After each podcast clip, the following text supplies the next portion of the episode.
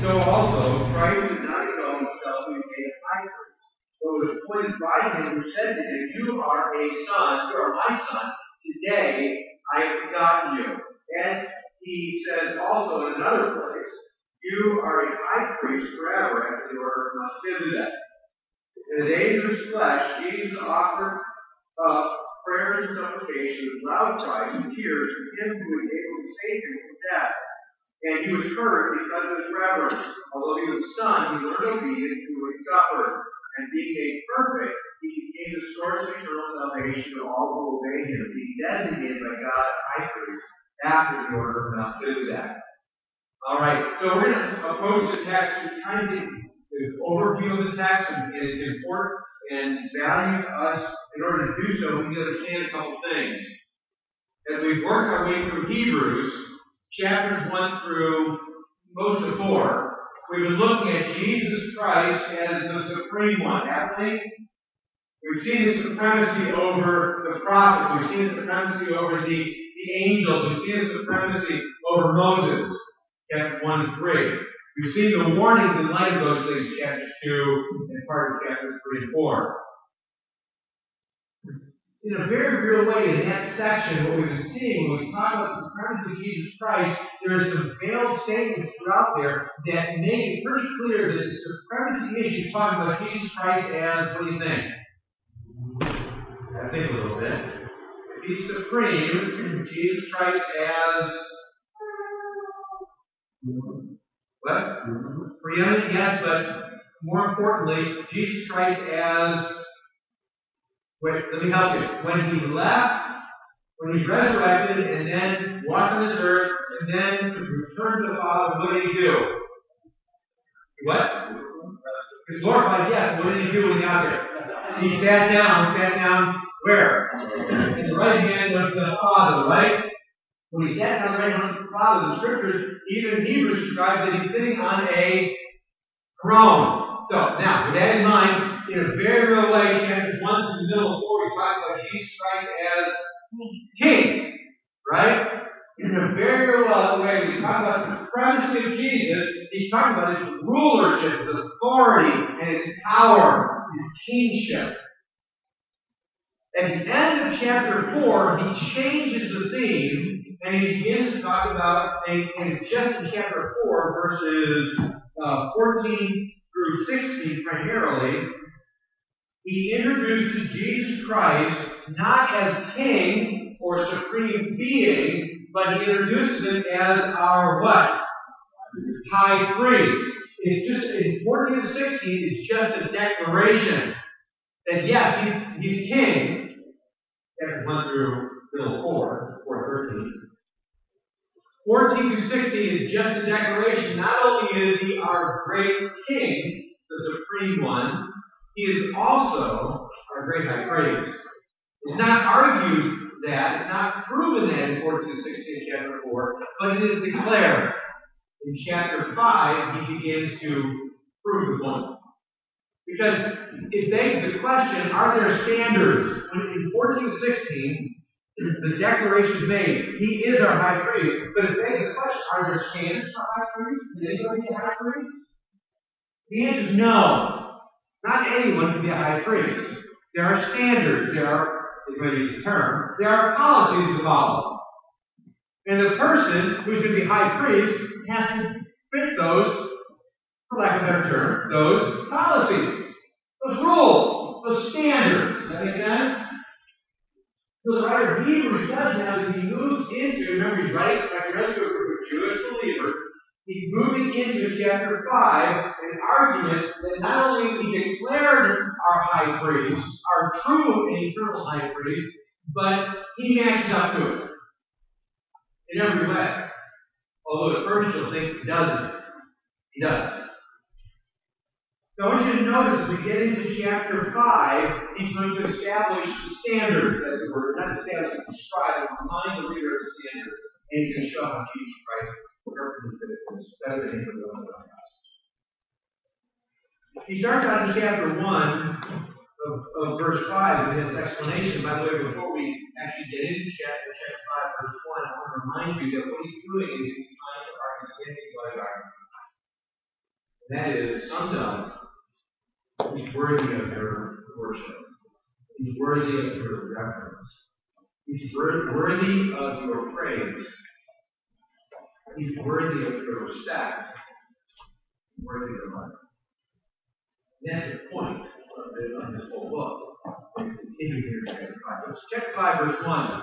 For every high priest chosen among men is appointed to act on behalf of men in relation to God to offer gifts and sacrifice for sin. Now, a lot of this is straightforward if you look and think about it. For every high priest, he says, chosen among men. In other words, that means it has to be two things. A man, and it must be appointed, yes, but must be a human, right? Must be male, must be human. Now that's obvious, right? But he still lays it out there. He's appointed, he's chosen among men. Now, the author wants you to think about Jesus in light of these descriptions. Jesus became, he was God, right? He what? He became man. He became human. He took on the form of man. He took on actual male characteristics and became male human. For every high priest chosen among men is appointed on behalf of men in relation to God to offer of sacrifice. Going back to the first part, uh, Lois, you, you, you said he is chosen. We're going to find out a little bit later. Keep that thought. Chosen because to show up in verse 5. Because in verse 1 it says he's chosen and appointed, which are kind of corollaries. In, in verse, just the, the, the appointed is more specific, specified, but verse 5 brings it up again. He's appointed, referencing to Christ himself. Now, in verse 1, going back to verse 1, it says, He is appointed to act on behalf of men in relation to God, to offer gifts and sacrifices uh, for sins. The role of a high priest is very specific. He's to offer, he's to represent, first of all, he's to represent men, right? And that men is humans, not just males at this point. That, that, that second, that, that idea there is, is that he, he, he is representing humans who are what? In the Old Testament picture, who are in the covenant. Correct? He's representing humans who are in the covenant, is the idea. And how does he represent them? How does he act on behalf of them? He's first of all, he's appointed to act on behalf of these people in relation to God. Now, if you think back to the Old Testament, the Old Testament people could not come before God, could they? They could not. If they came to the temple, they, they could go into certain places of the temple, couldn't they? But there's one really important place they couldn't go into. Where was that place? The Holy of Holies. They could not go into the Holy of Holies. So the high priest once a year would do what? Would go into the Holy of Holies for the people. And do what? Represent the people. And pray and cry out to God to show mercy on the people, on the covenant people. That was the role of the high priest. He was appointed for that task. There's a lot of other tasks he had to do too. He's involved in all the sacrifices all year long. He just didn't exist for one day of the year to go into the holy. of Holies. So he was sacrificing for the people all the time, and then he would, along with the rest of the priests, and then he would go once a year into the Holy of Holies and represent the people. So he'd go on in, in, in, in behalf of the people, the covenantal people, in relationship to God, in relation to God, a representative of the people, to offer gifts and sacrifices. That's the high priest did. So that God, in the Old Testament, so that God would be what? Satisfied. Right? Now, we know that in the Old Testament, I don't want to get too far into the weeds, according to the scriptures, in the Old Testament, what the priest did, the high priest did, in fact, is he was using all these gifts to sacrifice to what? Cover sins, right? The sins were still there, weren't they? They were being covered by the activity of the, of the high priest in, in, partnership with the rest of the priests, you know, sacrifices, to cover the sins so that the wrath of God would not be in display on the people. As covering, looking forward to something else that would yet come, as we know.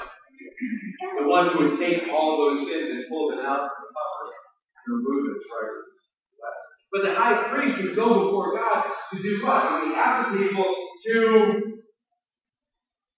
cry out to the Father, to cry out to God, to not accept his wrath, but to God his grace. Because of the high priest's work on behalf of God's design, that would take place. Those are the standards. Those are the standards. Now we go on to verse two. There's more standards. It is interesting. He says in verse two, this high priest, or all these high priests, could deal gently with the ignorant and the wayward. Why?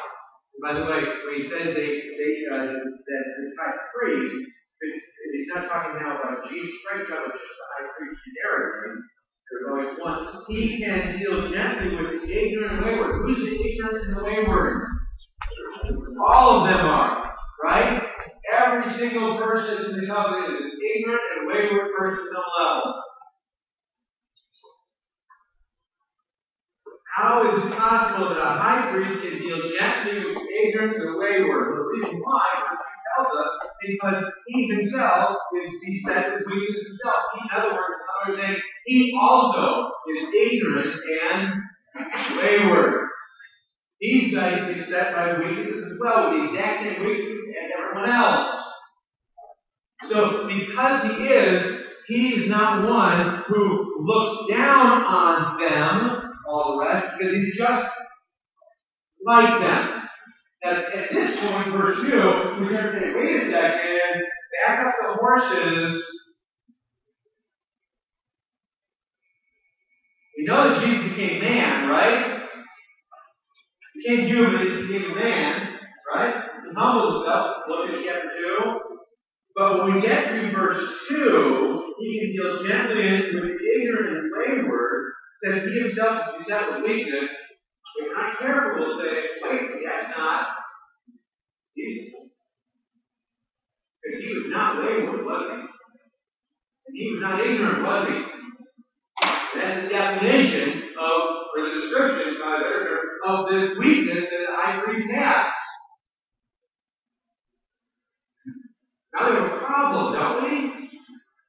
Because author of Hebrews is trying to argue that Jesus is a is the perfect high priest and the final high priest, the eternal high priest. But we have a problem Jesus is not, he says, the weak like everyone around him. So, jump over, if you would, to verse 8. Although he was a son, he learned obedience through what he suffered. Being made perfect, he became the source of salvation for all who obey. We'll stop there. Notice what he says here in verse 8. Although he was a son, he learned obedience through what? What he suffered, right? What he suffered. Can I just submit to you? Earlier we saw that, that the idea that because he was tempted, he's able to understand, right? And he understands very clearly your struggles and your weaknesses, right? I would argue what he adds to the package here is stunning. It's not just that he understands because he suffered for you. Or, I'm sorry, that, that, that he tempted as you are. That's big. He was tempted just like you. You face nothing unique. Whatever path of temptation you walk through today, Jesus has already walked it. He's it on steroids. There's a scale of 1 to 10 in your temptation today. He was at 100. Just give you an idea. That's already talking about. Here, however, he adds in not just temptation, he adds in what? Suffering. So he says, not only was there temptation in the wilderness, we talked about before, with all the rest of the temptation that he experienced throughout his life. But he says here something radically different in verse 8. Although he was a son, he learned obedience through what he suffered. What he's talking about? He's talking about what began in the Garden of Gethsemane all the way through his crucifixion, all the way through his death. Most importantly, what took place when something dramatic took place. See, his greatest suffering was not his beatings. His greatest suffering was not having a crown of thorns around his head. His greatest suffering was not having his clothes, watching his clothes being taken off and being exposed and his clothes being given away. His greatest suffering was not the mocking that he, that he experienced. His greatest suffering was not the spitting upon and all the rest took place. His greatest suffering was not big spikes being driven through his feet and his breasts. His greatest suffering became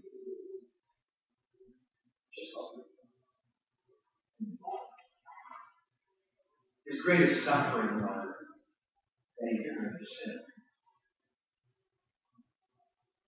His greatest suffering was interesting on my side because all sin at that time. He bore all of them in every way. You see, when we come back over to chapter 5, verse 2, he says, He can deal gently with ignorant and wayward, and he himself is set weakness. You say, these are standards of a priest, of a high priest. It's got to be a man, it's got to be true, it's got to be set by weakness. Jesus experiences death with love. Sin.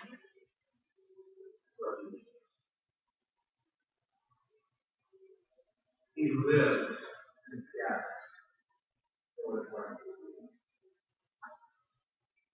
What's the greatest weakness? That one can have. I would submit to you, the greatest weakness one can have is being separate from the that's strong.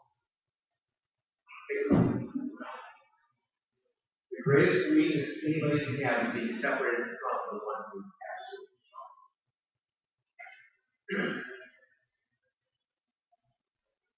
the Father turned to say to him, My God, because sin,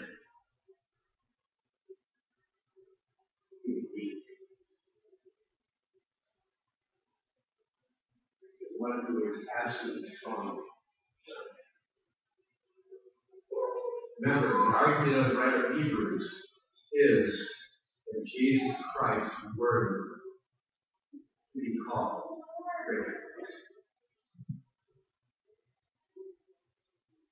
Verse 3. Because of this, he is obligated to offer sacrifice for his own sins, just as he does for those of the people. Now, again, this is uh, only partially true of Jesus Christ. He is obligated to offer sacrifice for his own sins, just as he does for those of the people. Because Jesus was perfect God man, he did not sin. But rather than offering sacrifices to the people, he what? He became sacrifice. He humbled himself and died as the perfect Verse 4 And no one takes his honor for himself, but only when called by God, just as Aaron was. now he folds Christ clearly into the picture of verse 5. Verse 4 No one takes his honor for himself. Get that. It is given to him. We saw that in verse 1.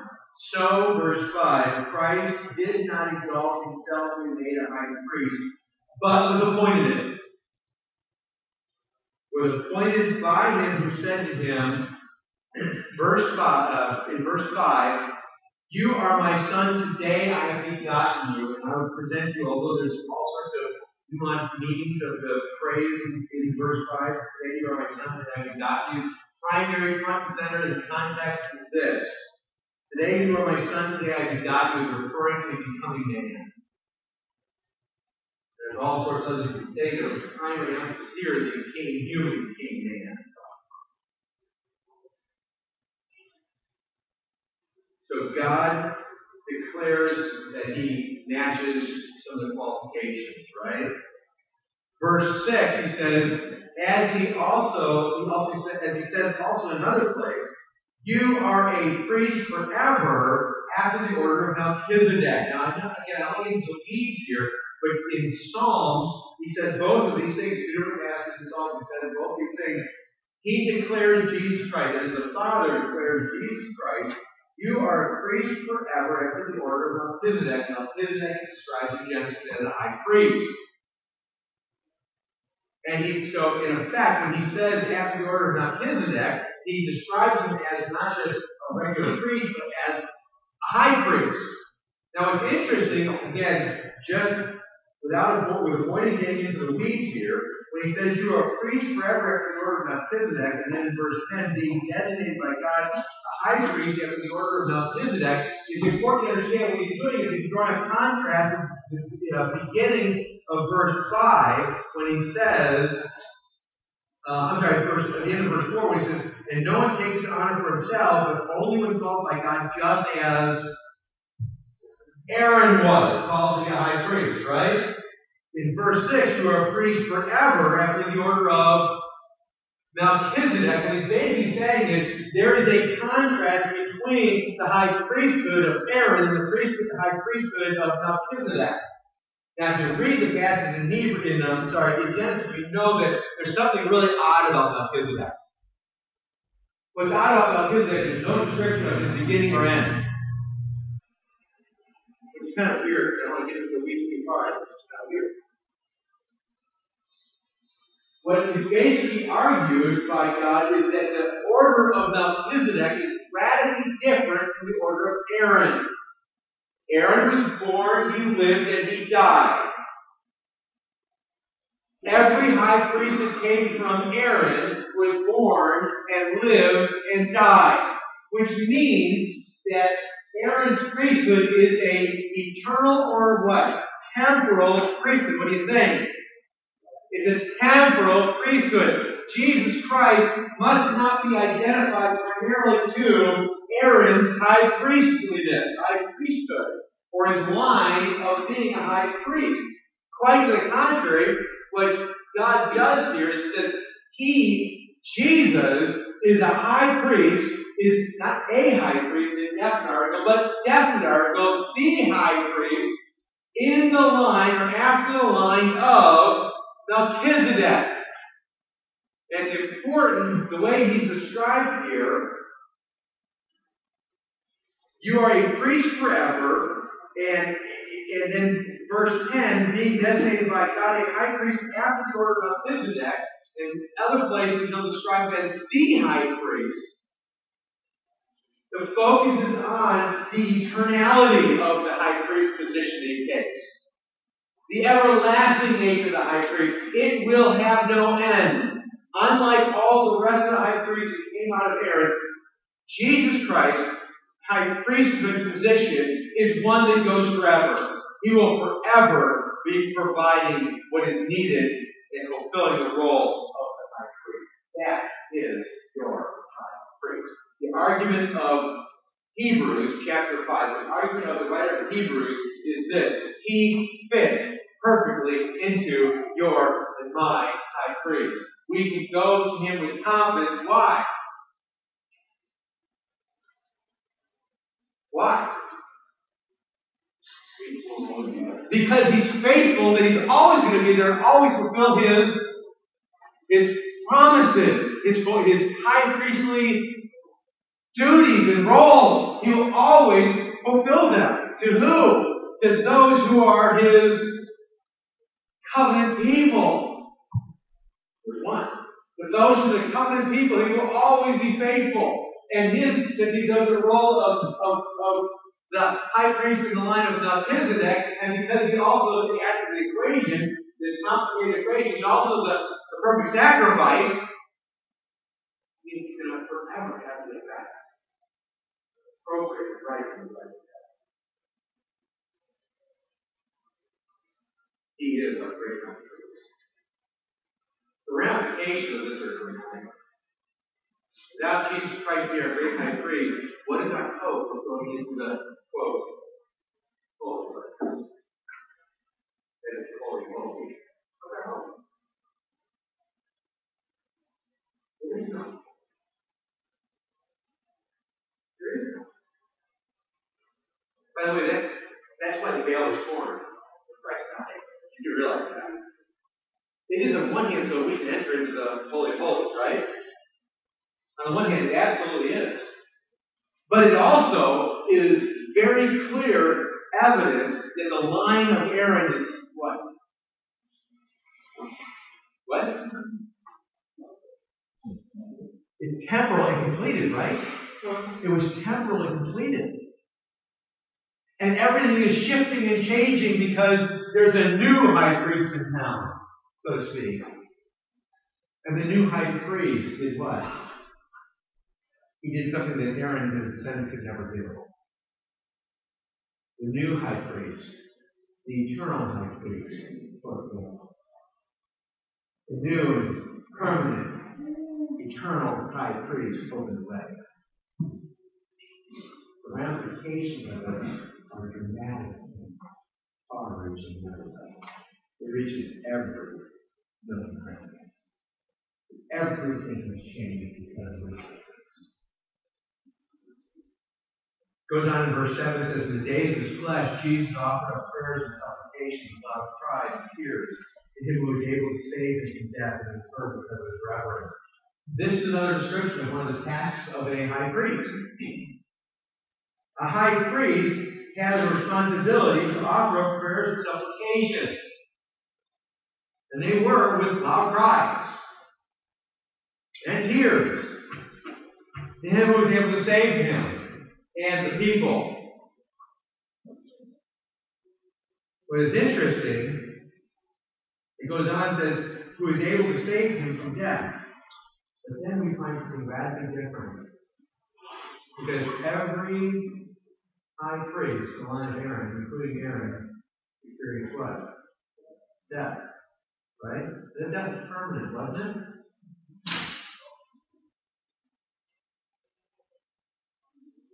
But this high priest, after the line of Melchizedek, after the order of Melchizedek, the one who the father said, You are my son, I have begotten. Something was different about him. Father looked on him and he hurt because of does that mean? It means this. That although Jesus died, he did die, right? Had to sacrifice. Sacrifice, not sacrifice, doesn't die. He had die. Because he's not in the line of Aaron. He's the line of the order because of the order of Melchizedek, he was heard. So three days later, we have Three days later, this high priest, your high priest, my high priest, something happened to him that didn't happen to any other high priest. This high priest from the dead. This high priest walked on the this high priest offered a different sacrifice. A sacrifice that did not cover sin. It took sin away. And he was buried. Verse 8, although he was a son, he learned obedience through what he suffered. He grew. The scriptures tell about how he grew in knowledge. He learned obedience through what he suffered. He goes on and says in verse 9, and being made perfect became the source of eternal salvation for all who obey him. Now it's really important we put this verse, verse 9, in context. Because if we don't, we're going to get really skewed theology. Because at first reading, it sounds like, well, he wasn't perfect originally. You know what it sounds like? Isn't it? Sounds like he wasn't perfect originally. But he's made perfect through what? Well, in context, through suffering. He's made perfect. And as a result of being made perfect, even though he wasn't perfect originally, he became source for eternal salvation all who believe. And after through all who obey him. That's not that's the in context. Remember what he's arguing. He's arguing that he's what? A high priest according to the order of Melchizedek. And he's a, a good high priest. He's, he's a perfect high priest. That's what he's arguing here when he says, verse 9, and being made perfect, he's talking about being made perfect high priest. He's, he's been made the perfect high priest. All these events, all these things that he went through, including the suffering, the temptation, and all the rest, he had become the perfect high priest. If he hadn't gone through the temptation, and he hadn't gone through the suffering, and he hadn't become man, human, he could not be someone who understands and sympathizes with our weaknesses. Couldn't. He could not be one who, as described in verse 2, can deal gently with the Can I just say this real quick? I hope that it brings you high praise that he deals gently with ignorant. Because you know what? You're ignorant wayward. So am I. That's who we are. And if God can't understand and deal gently with ignorant and wayward, going to happen to you? You would be absolutely destroyed probably before you came on earth. Do you realize that? Certainly, shortly thereafter. And then trying to make a theological distinction. The point of the matter is, if he can't deal gently with the weak, the with the ignorant and the wayward, we have a very high priest who. What does that mean? Does that mean? Are you ready for this? I love this. Your confession. We talked about Black Friday. It's just a picture how quickly we give our hearts away. Right? How quickly we are to how quickly we are. That happened to you? Maybe not Black Friday. Maybe you go shopping Black Friday. But do you ever find yourself quickly do? You ever find yourself looking back and saying, "What I thinking?" You ever find yourself looking back and saying, "What was so attractive about that? What was so beautiful about that? What was so what did I think would be so fulfilling about that and satisfying? You ever been there? If you say you haven't, my goodness, I need to see. That's where we live, isn't it? That's exactly where you and I live.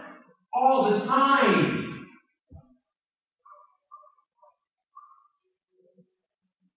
And yet, you know what?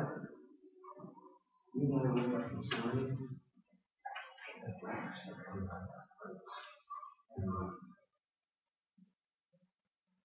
Stunning.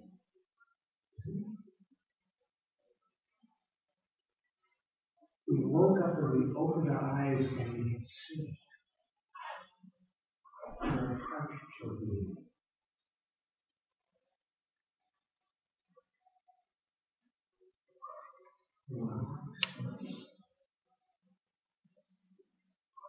Just like all of us, today probably repeatedly of these the thoughts of getting up and getting dressed and How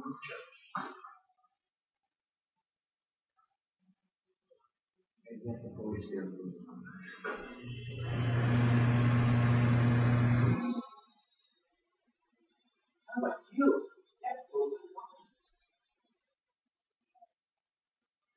I, I, house late to get to this work. And I drove like a wild man to get here. It was bad. I mean, it wasn't like speed is 50 and I'm doing 55. It was like speed is 45 and I was doing 75.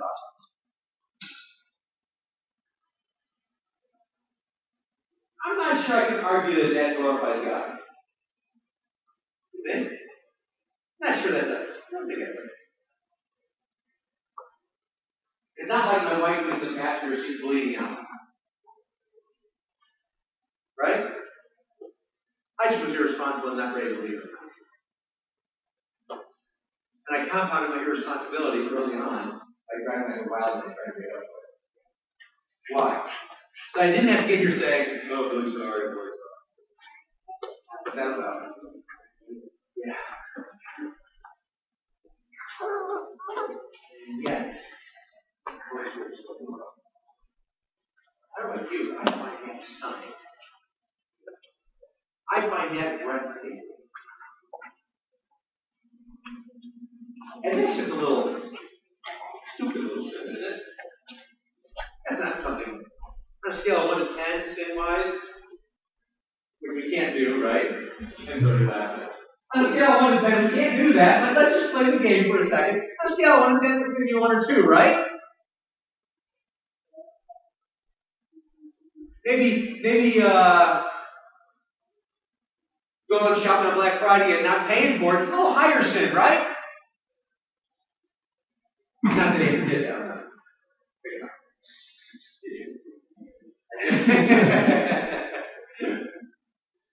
but you get my point.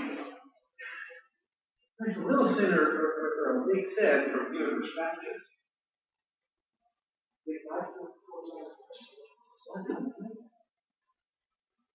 But he still is gracious to us. Is whatsoever that he still watches out for us and, and, and is at in us for our good and his glory. Isn't it? That's a high place. That's a high place. He understands. You know what he understands? Almost 2,000 years ago, he took your seat.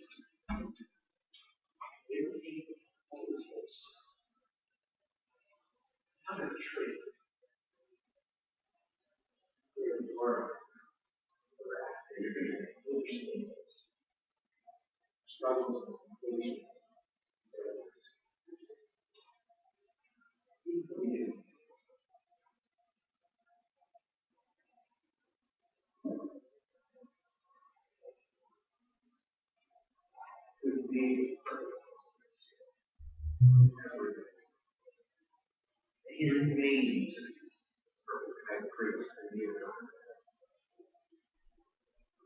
But I want you to notice, he says in verse 9 that he made perfect and became the source of eternal salvation to all who obey him. Now, it's important again to get into context. Long before he ever introduced this idea of obedience, he introduces here, and he introduced in chapter 4 as well, the emphasis was not on obedience, was it? For obeying. The primary emphasis in Hebrews up to this point has been on what? Believing. Correct? Believing. Faith. Believing in Christ. Here he says he is the salvation, and being made perfect, he became the source of eternal salvation to all who obey him. Well, how do we put those two together? We talked about before, but I want to remind you that obeying flows out of true believing. It doesn't mean that we obey so much that we need we don't need a high priest, does it? We're still what? Yeah, and more specifically, getting closer to the context, whatever we're still. Verse 2. Ignorant and and wayward. We still are. We still are.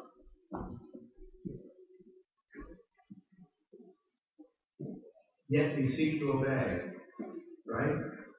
Being ignorant and wayward people being driven by our belief in Christ, our great Christ, our great I would submit to you, in the greater scriptures, one of the greatest ways we are classified as obeying ones, use that term, obeying ones, is not because we follow the law so well.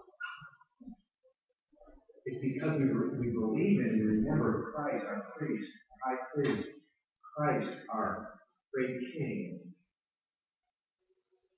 As our king, we find ourselves submitting to because we believe in him. Submitting to him as our high priest, we turn to him for the salvation only he can bring, right? What's that all about? Something in one word, repentance, isn't it? If I if I find myself before in rebellion against the king, and now I'm believing the king, I am therefore submitting, am I not repenting of who I was? Is that the very definition of repentance? If I was trying to save myself, which is what all people are doing all across our world, all at all times, and I recognize Christ my high priest, and I turn to him, am I not my definition? Absolutely.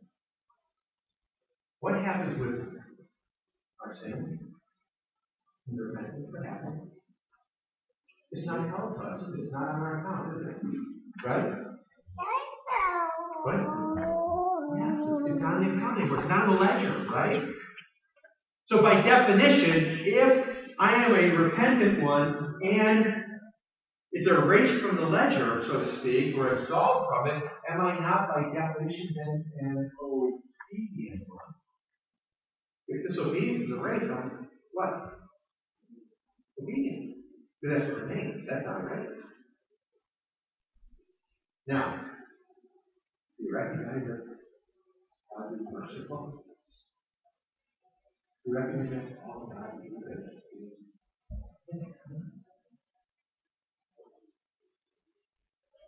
It's not so much a demand that we must obey and obey perfectly. We don't need a high priest, right? Don't need a high priest to be perfect. Jesus didn't need a high priest. He's perfect. You do, because you're ignorant I, I'm ignorant of wayward.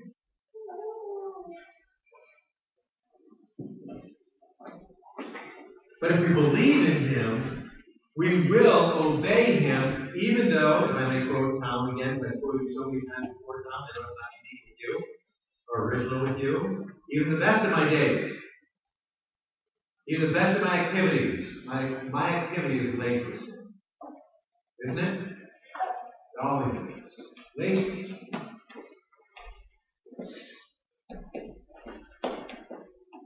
My best obedience is laziness. I desperately need you to be gracious. I need my please. I need all of that.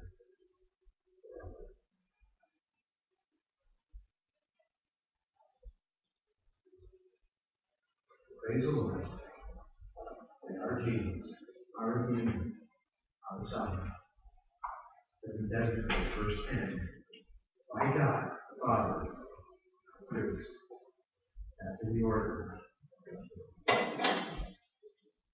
Is your high priest. The whole point of the text,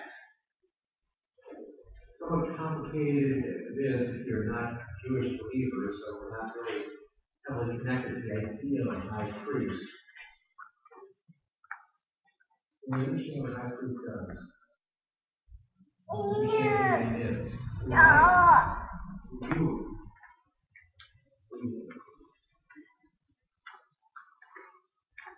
need a perfect. Who has been tempted in every way that you have, and who has suffered to the point of being demonstrably deeper. Not temporally, eternally. Order nothing. You can take to the bank. He's your high priest today. He's your high priest this morning at 10.15 in the morning. He'll be your high priest at noon. He'll be your high priest this afternoon. If you're going shopping and you're going to struggle with coveting again, or whatever the case may be, for you. Tomorrow. This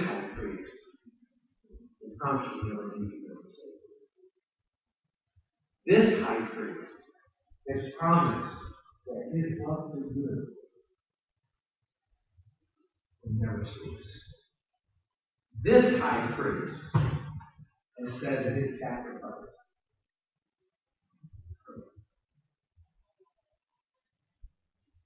his sacrifice will be forever. His sacrifice will care of sin. What then shall we sin? Paul says, the great thing abound. God forbid may it never be. Why? Because if we look at Christ, our great high priest, and our great king, why do we look out? Why do we look out? What do you actually do? The writer of Hebrews is to get across this very point. Look at Jesus and our great Look at Jesus as our great high priest and wrestle that sinner. Remember, know him as this. These two, these two. You know, we're not a prophet as. Learn of him. Know him. Believe who he really is.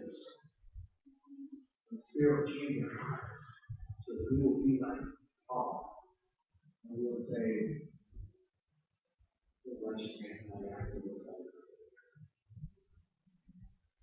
Thanks be to God in Christ Jesus. King, our great King. Because work, there is no condemnation. Thank you, Lord. You're all. You have no problem. Does that make sense? He knows. He understands. He cares. He sympathizes.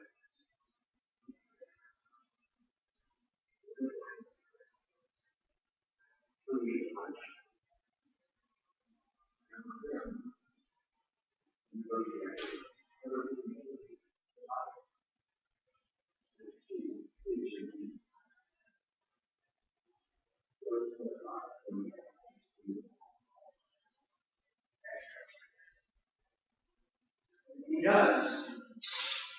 What's going happen?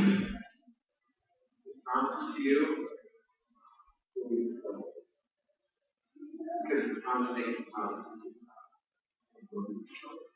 will. He promised. Because he began a good work with perspective. Worship. Oh. So then, a lot of what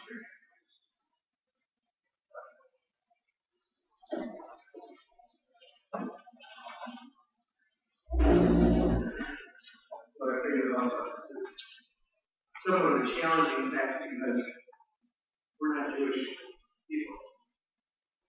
We don't, in our history of the temple and sacrifice, have a high priest